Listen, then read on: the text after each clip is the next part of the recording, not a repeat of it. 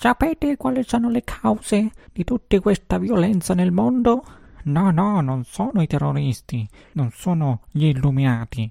Non è la religione. No, cari miei, no, sono i film di Tarantino che istigano le persone a diventare violente. Si sentono legittimati ad andare nel mondo a compiere queste atrocità.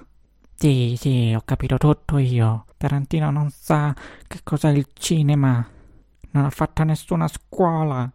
I suoi film sono senza sostanza. Il cinema dovrebbe elevare l'essere umano. È questo lo scopo principale dell'arte. E... Mm, beh. Ma vatte a piander.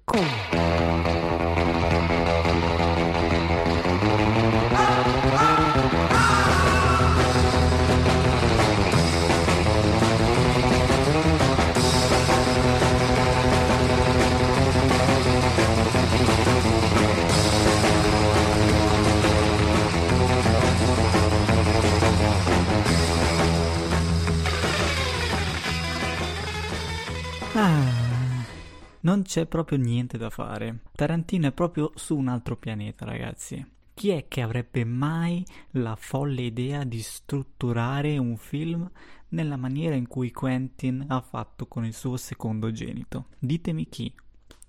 Però partiamo da un semplice fatto, perché voglio proprio fare un bel discorso logico e costruito proprio ad hoc. Cioè, almeno ci proviamo, ecco. Prendiamo, per esempio, uno spettatore medio che sceglie di guardare un film. Si aspetta magari qualcosa che abbia una sorta di senso logico, giusto? La vita è un casino, giustamente voglio che un film mi semplifichi un po' l'esistenza, che mi dia una linea e mi guidi per farmi comprendere e arrivare a una conclusione della storia. Non chiede molto lo spettatore medio, un inizio, uno svolgimento e una fine. Però, caso vuole, che si imbatte nel secondo film di Quentin Tarantino. Ma perché il film inizia così?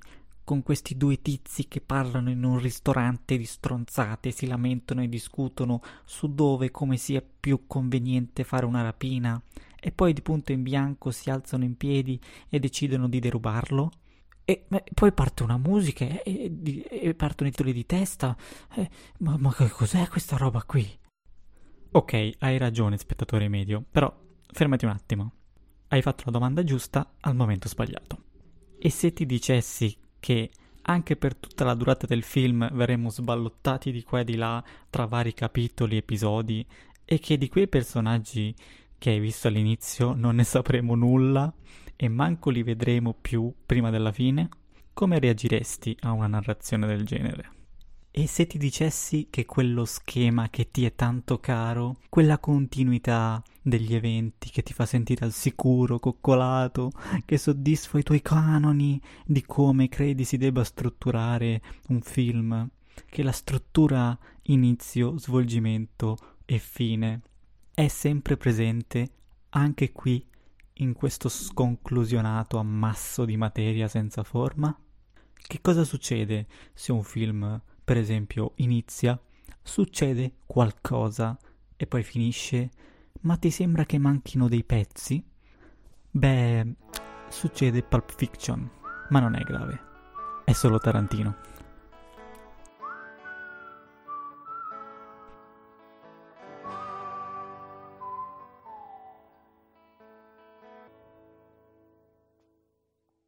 Allora, nel suo secondo film, Tarantino, continua la sua poetica e realizza un'opera che si va prepotentemente a imprimere nella storia del cinema e non solo, nella storia di tutti noi.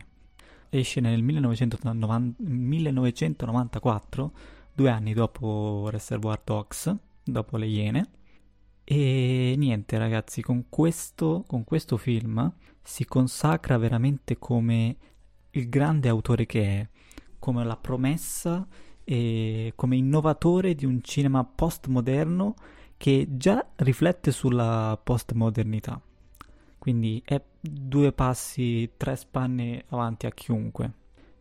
e già si delinea un pochino, vediamo come prende forma il, il suo stile. È un cinema eh, fatto di continui rimandi ad altre opere, a rimandi a icone della cultura pop, citazioni ai grandi personaggi dei film, a lui cari.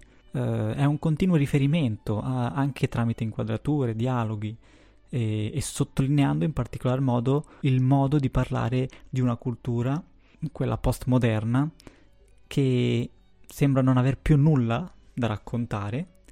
Quindi si entra in una nuova era di, diciamo, di, di stallo, di intermezzo, dove si cita, si ironizza, si rimescola, si menziona e nel caso di Tarantino si porta avanti anche il suo discorso eh, sulla settima arte. Tarantino riflette sul mondo immaginario che il cinema, la musica e l'avvento dei nuovi media hanno formato nella nostra collettività. Però attenzione, non si limita a riflettere, a omaggiare. Il suo amore per il cinema mi basterebbe anche così a me, assolutamente. Guardare un suo film, anche se non ha nessun tipo di contenuto, è una gioia per gli occhi, è una gioia, proprio mi fa, mi fa voler, mi invoglia a vivere. È questa anche la potenza che nessuno mai parla di Tarantino, che i suoi film sono pregni di vita, il, quando Jules si mangia il panino, io voglio mangiarlo quel panino, voglio bere quella bibita. Questo è il fulcro, secondo me, del cinema di Tarantino. Ci arriviamo a quello. Dicevo, il nostro carissimo sembrerebbe voler proprio trascendere la sua arte e andare oltre. Ma, ma oltre dove? dove? Dove vuoi andare, Quentin? Dove vuoi andare? comunque riesce incredibilmente, aspettate che ho lo script davanti, eh, riesce incredibilmente a riformare un nuovo modo di fare cinema attraverso i suoi attori, i personaggi, gli oggetti, le sue storie, la struttura narrativa, le musiche, il montaggio, che appunto questi, tutti questi strumenti che imitano, omaggiano e ci rimandano al cinema.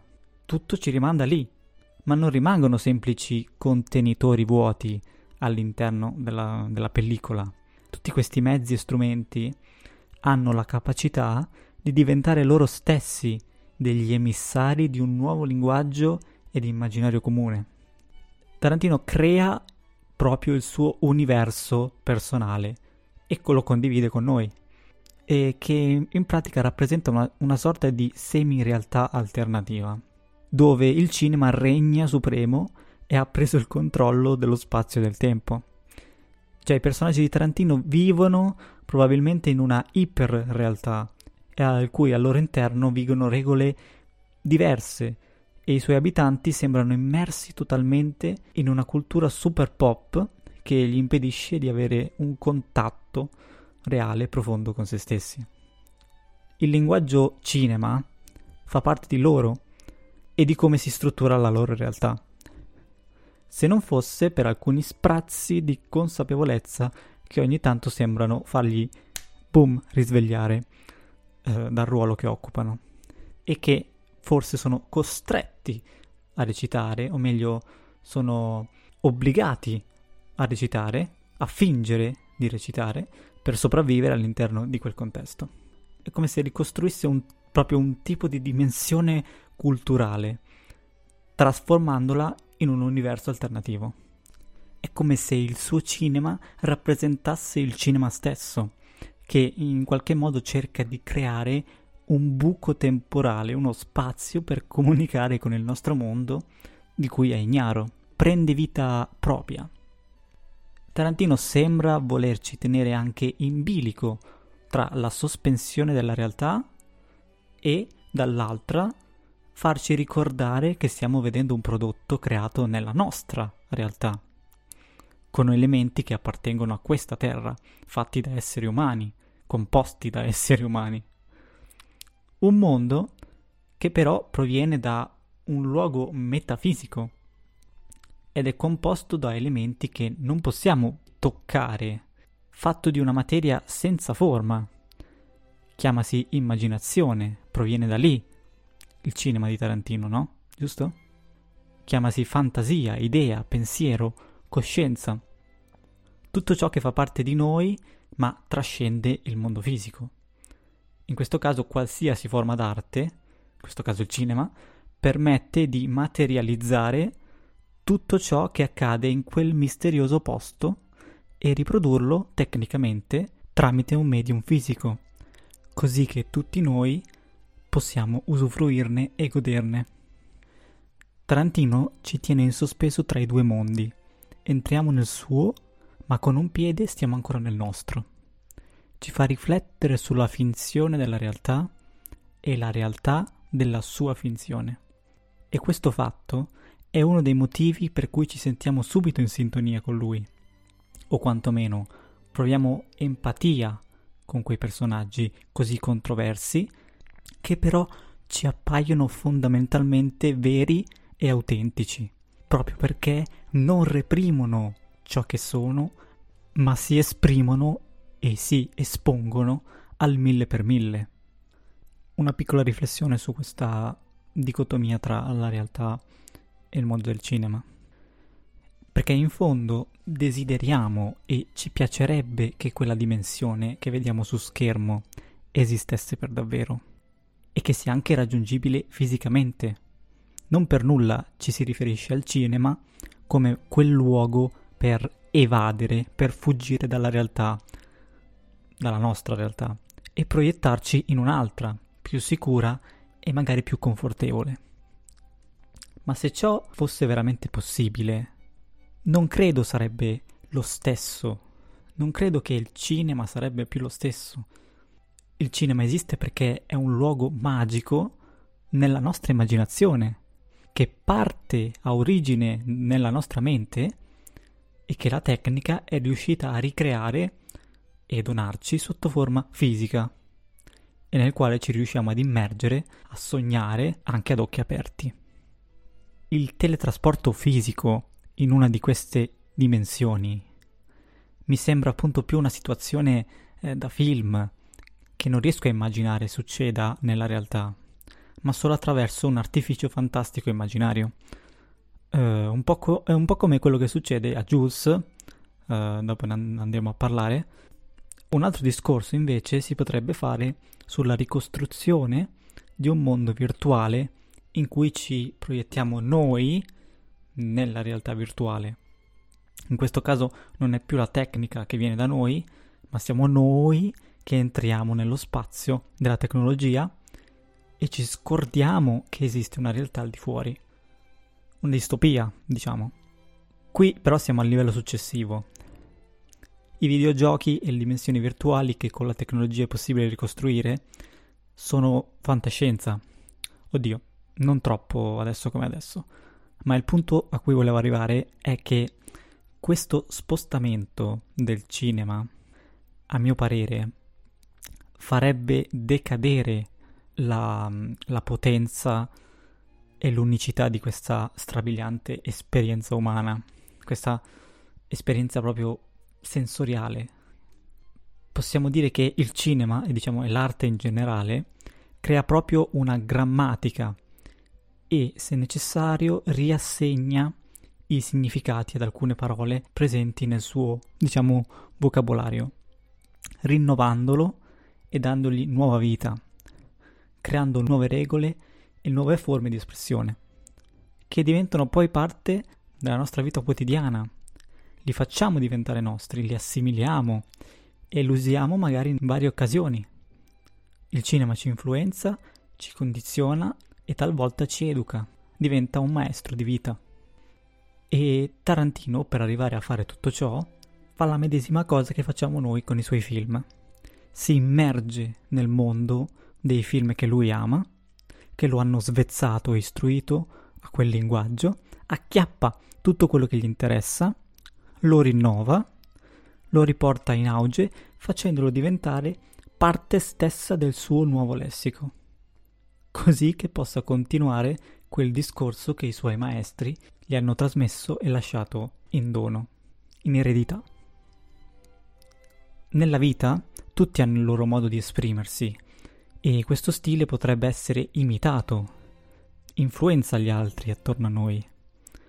Dopo un po' che frequentiamo il nostro tipo il nostro gruppo di amici, alcuni eh, cominceranno a conoscersi un po' meglio, a capire il nostro umorismo, i nostri modi di fare, il nostro atteggiamento e magari riuseranno quello stile di espressione e lo citeranno a loro volta, magari non in nostra presenza, perché si ricorderanno di noi magari in quel momento, cercando magari di renderlo ovviamente un po' più personale, eh, però comunque facendolo, trasmettendolo a un'altra persona, tramandando così di volta in volta un nuovo modo di, di approccio alla realtà.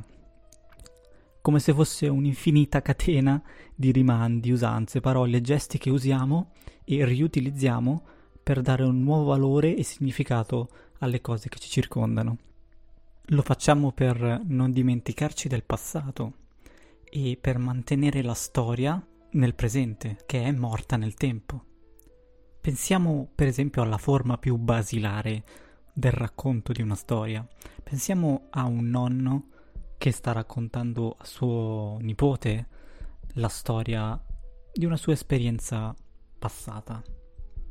Il bambino, o comunque la persona che sta ricevendo quell'informazione, ha semplicemente la sua immaginazione per ricostruire quella circostanza, quella dinamica nella sua fantasia, nella sua, nel suo cinema, nella testa nella sua tv mentale.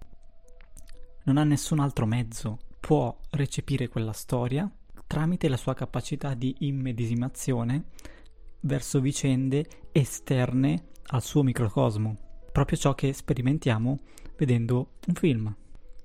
Tarantino, con Pulp Fiction, si consacra come capostipite di un nuovo cinema tarantiniano, ponendosi fermamente come punto di riflessione, punto di fine e punto di inizio.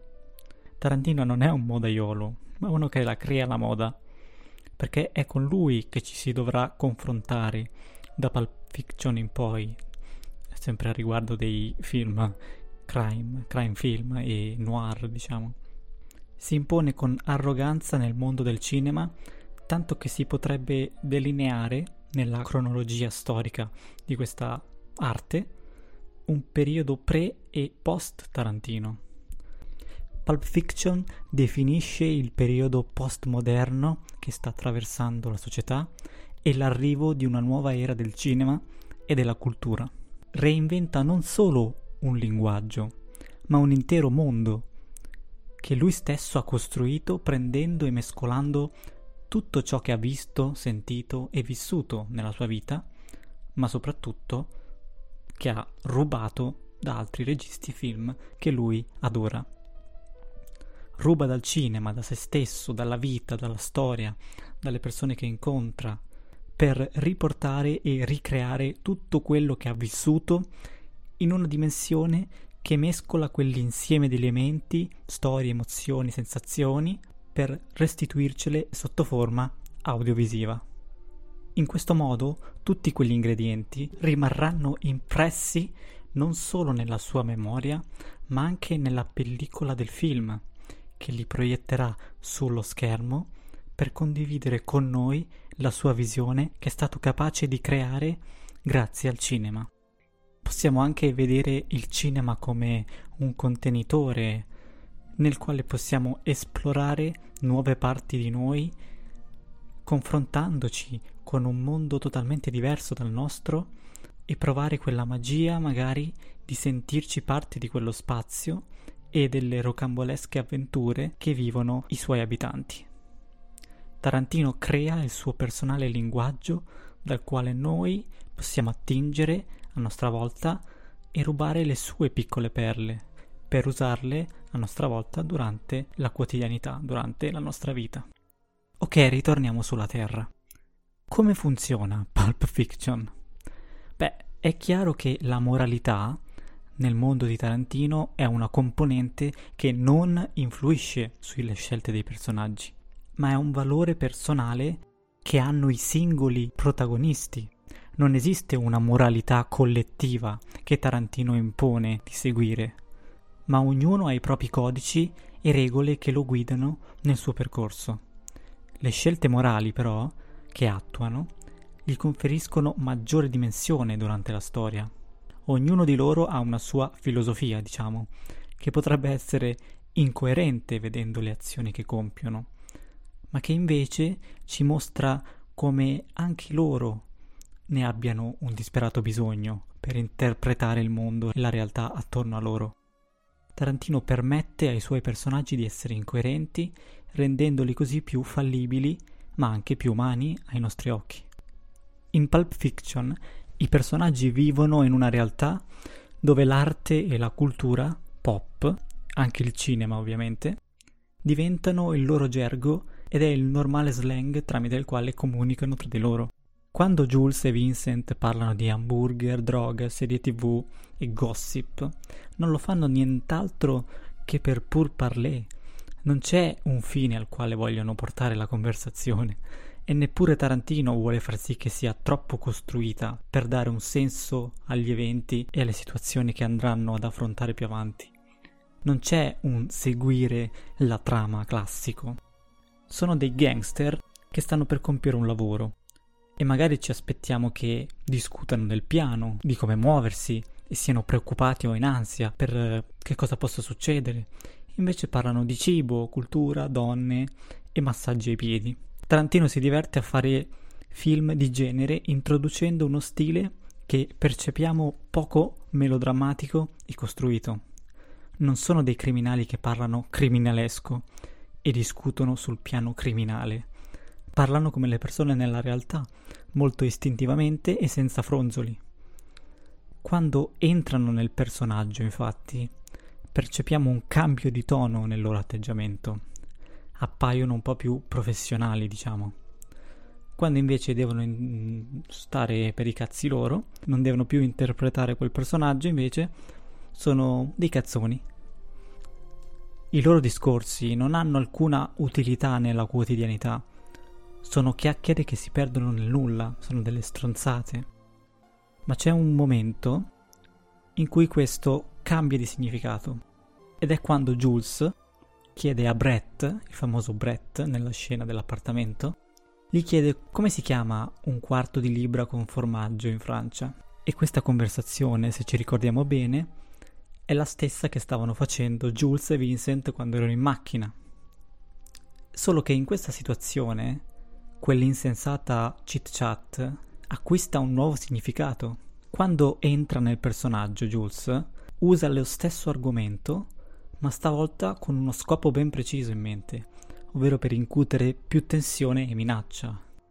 E usano le esperienze e le frasi della loro vita quotidiana, riutilizzandole in forma diversa quando vanno in scena al lavoro. E così acquisiscono una maggiore rilevanza che prima non avevano. Come se Tarantino ci stesse dicendo che solo quando ci esibiamo e acquisiamo un ruolo, le nostre azioni e parole hanno una reale consistenza. Nel discorso tra Vincent e Jules sul massaggio ai piedi, Jules sostiene che un massaggio ai piedi ad una donna non significa nulla, almeno non significa che sia talmente grave da buttare un tipo fuori dalla finestra. Vincent invece dice che comunque il contesto è importante e che se si ha l'intenzione di flirtare, anche un massaggio ai piedi può creare una situazione sensuale. Non è come fare sesso, però è lo stesso campo da gioco. Ecco, il punto è che Vincent qui non sta più riflettendo sul fatto se sia giusto o no l'uccisione del tipo che ha fatto il messaggio ai piedi a Mia Wallace, ma sta dibattendo sul punto di vista di Jules, dicendo che per lui invece significa qualcosa il massaggio a piedi. Qui c'è proprio un cambio, un ribaltamento di significato e di interpretazione degli eventi.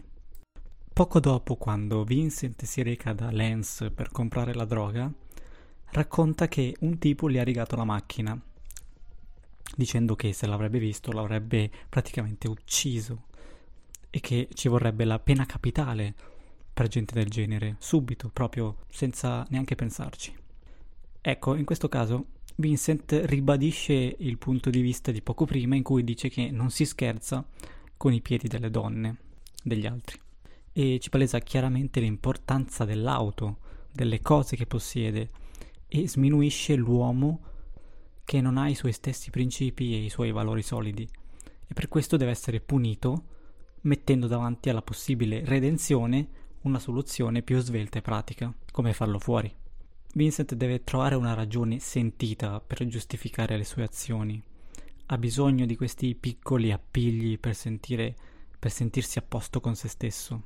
Anche perché, non essendo religioso, deve trovare un'alternativa più pragmatica, perché le regole con, con le quali conduce la sua vita quasi glielo impongono, altrimenti andrebbe nel caos. In contrapposizione alla poca affidabilità di Vincent, ecco Mr. Wolf. Sono il signor Wolf, risolvo problemi. Ah, bene, ne abbiamo uno. È lì per un motivo, non si perde in chiacchiere, va subito dritto al punto.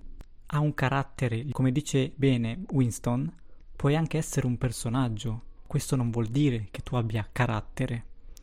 Quindi in un mondo senza più onore, senza più ambizioni, serietà e professionalità, Mr. Wolf rimane un baluardo ed è un esempio da seguire, una persona su cui contare. E ora parliamo dell'intervento divino che accade durante il segmento di Jules e Vincent. Allora, Jules e Vincent vengono aiutati dal divino a detta di Jules. Dopo che il tizio nascosto nel bagno dell'appartamento gli scarica 5 colpi dritti in pieno e li manca tutti e 5 clamorosamente. E Jules rimane sterrefatto. Vincent invece sembra non dargli troppo peso. È una coincidenza, dice. Jules invece sostiene sia stato un vero e proprio miracolo. Bene, questo intervento divino potrebbe essere il nostro caro Quentin, che interviene ancora una volta per ricordarci che stiamo vedendo un film. Di solito un personaggio è passivo e non si fa domande sul mondo attorno a sé.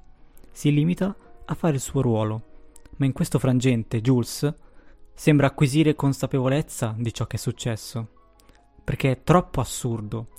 Ci ribadisce ancora una volta che quel miracolo è possibile grazie al cinema. Quella magia è possibile perché il cinema la rende credibile e fattibile.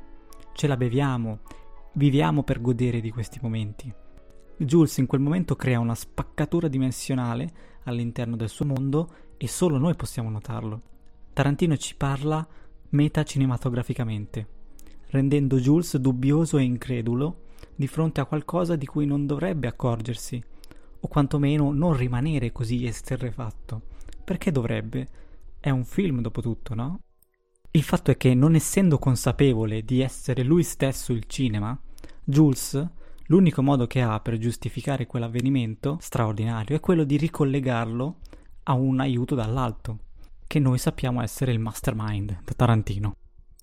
Subito dopo in macchina, Vincent cerca di normalizzare la cosa, raccontando a Jules di una serie tv dove ha visto succedere una cosa del genere, e quindi che sì, sono cose strane, però succedono. Mi pare chiaro che Vincent sia uscito con questa affermazione. Dopotutto vivono in un mondo dove il loro intero linguaggio è costruito eh, e trovano risposte ripetendole e riprendendole dalla cultura pop e dai film. Però seguite bene questo passaggio. Vincent cerca una spiegazione del presunto miracolo prendendo come esempio un prodotto di finzione. Lo giustifica pensando che siccome quella cosa è successa in una serie tv potrebbe giustamente accadere nella sua realtà. Beh, eh, diciamo che il suo ragionamento non fa una piega, no? Però capite il, il, il paradosso che ci sta mettendo di fronte Tarantino? Però Vincent continua con la sua indisponenza e spocchiaggine a essere ingrato, rimanendo però fedele al suo nichilismo.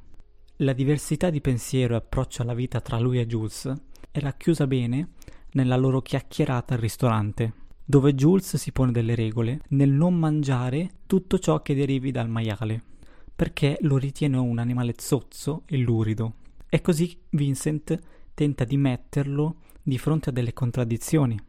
E in ultimo, quando Jules afferma di volere viaggiare per il mondo e ritirarsi dal, dall'essere un gangster, Vincent lo fredda dicendogli che finirà per diventare un barbone.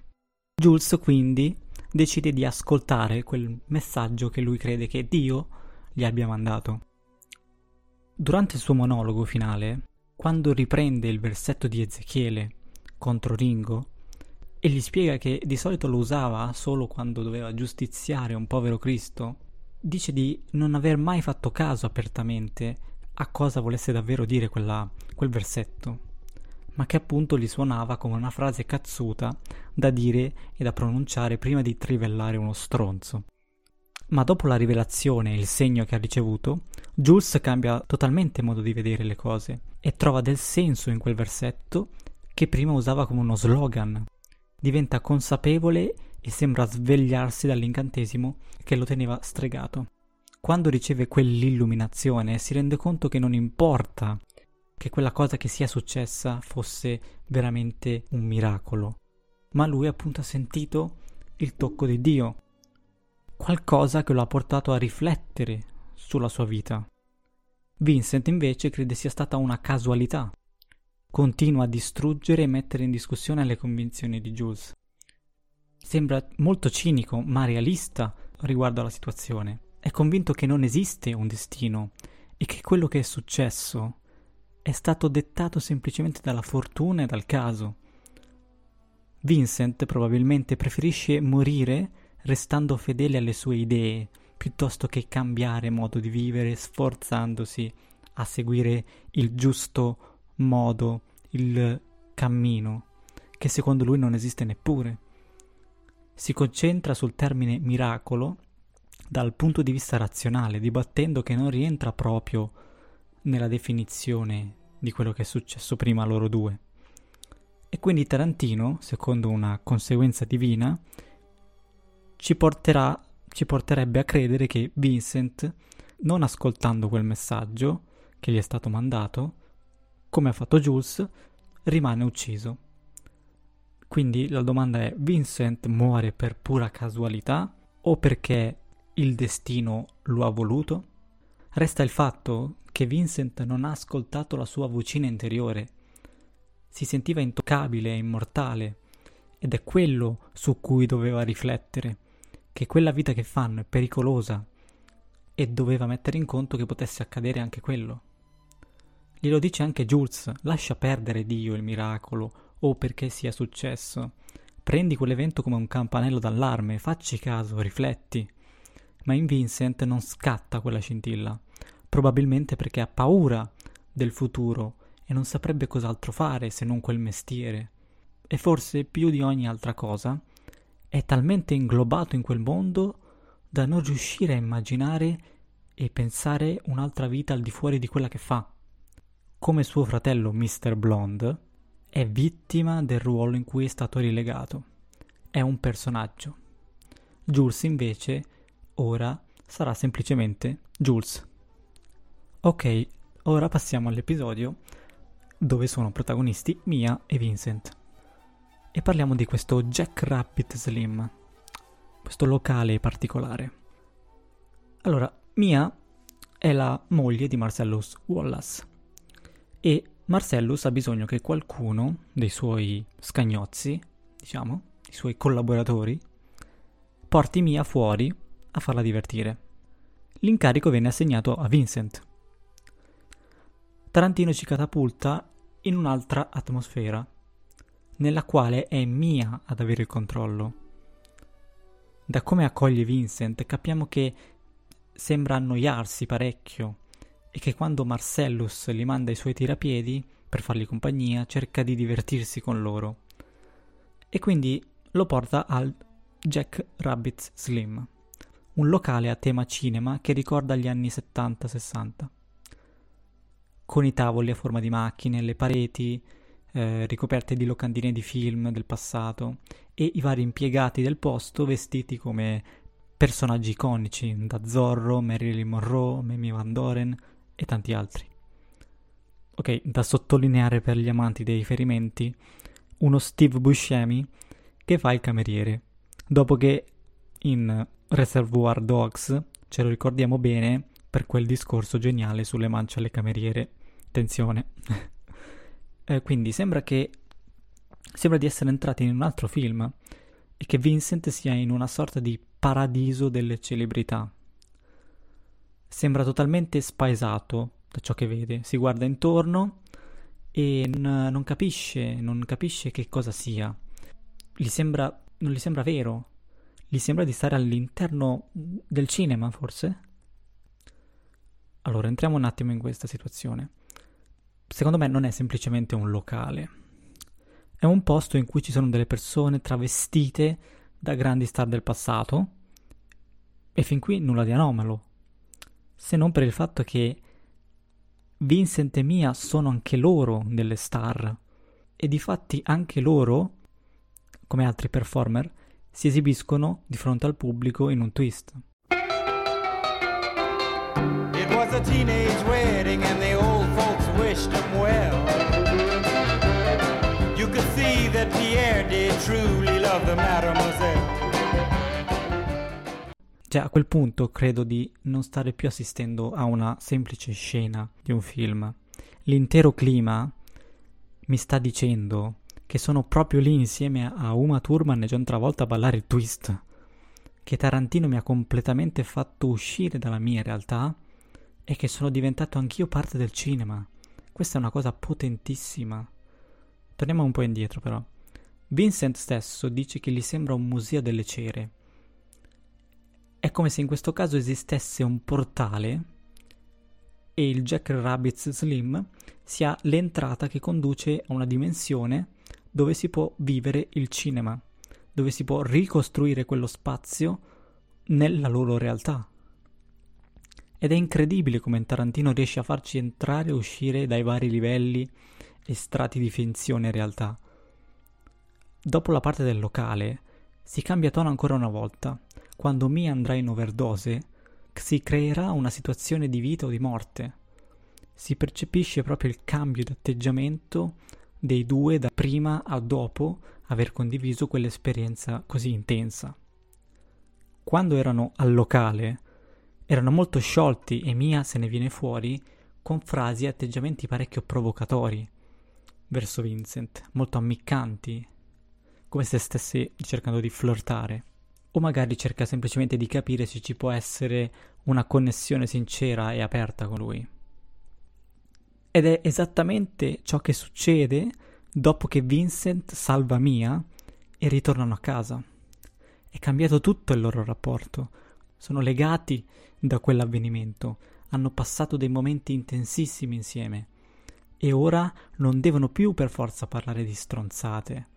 Ora Mia sente di essere a suo agio, a tal punto da raccontare la battuta squallida dei pomodori che prima si vergognava di dire. È interessante come la stessa dinamica accada anche nell'episodio di Butch e Marcellus, nel capitolo, del, nel capitolo dell'orologio d'oro.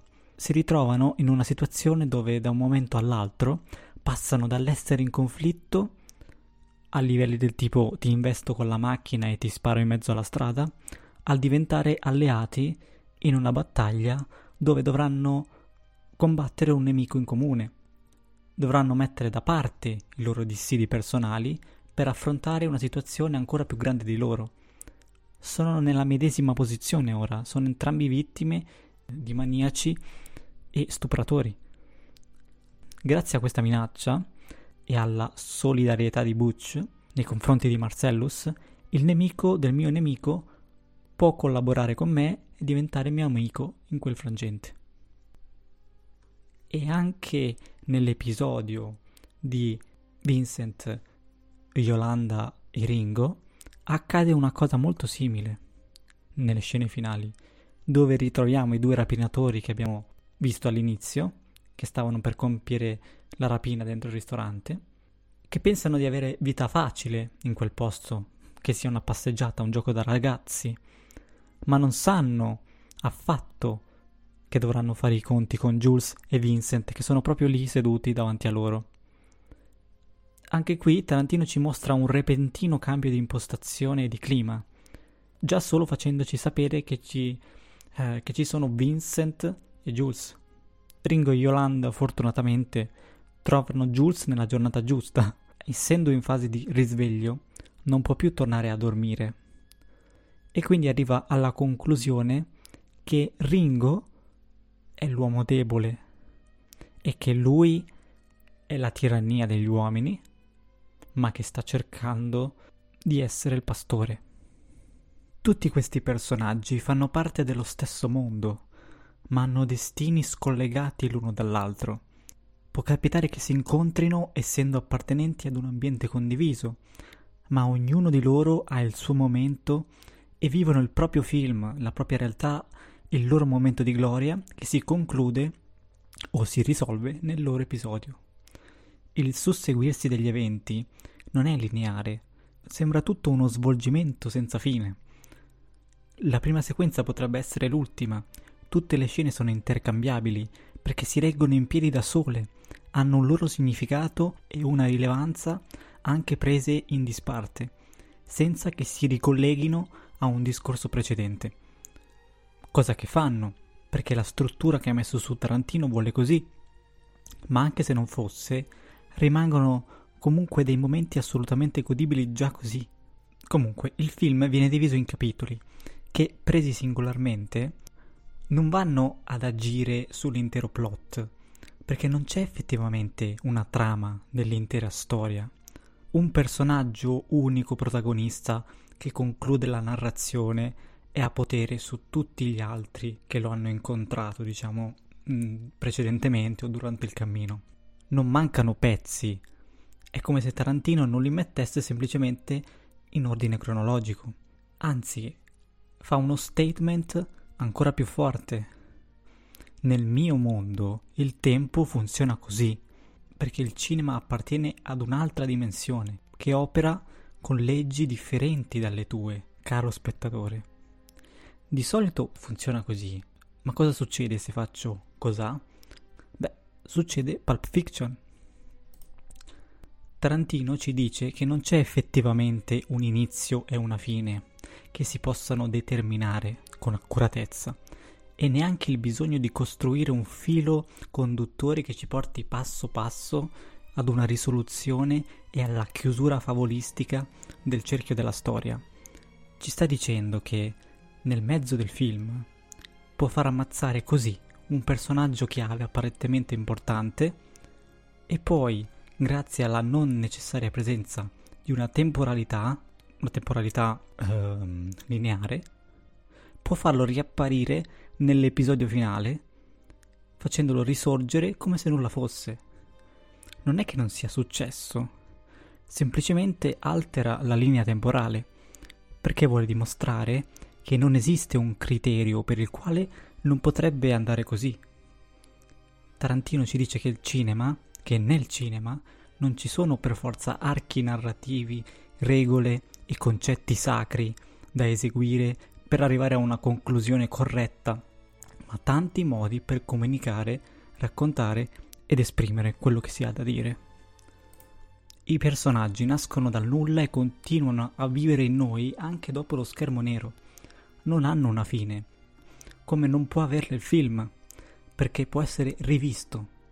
Vincent viene ucciso in quel momento, ma grazie alla magia della narrazione e delle immagini, che possono viaggiare nel tempo e cambiare gli avvenimenti, o meglio, non permettere che un singolo fatto condizioni l'intero quadro generale. Grazie al cinema Vincent può ricevere, può rivivere e darci l'impressione di immortalità. Tarantino ci mostra quanto possa essere potente il cinema, così potente da eludere la morte e capace di creare mondi alternativi. Per cui che importa seguire la trama, andare in ordine cronologico, trasmettere un messaggio e far finta che sia tutto drammaticamente reale. Rendiamolo ironicamente più reale. Ci dice questo è il mio reale. I miei personaggi sono reali e come nel mondo in cui vivono. Probabilmente molto più reali dei vostri.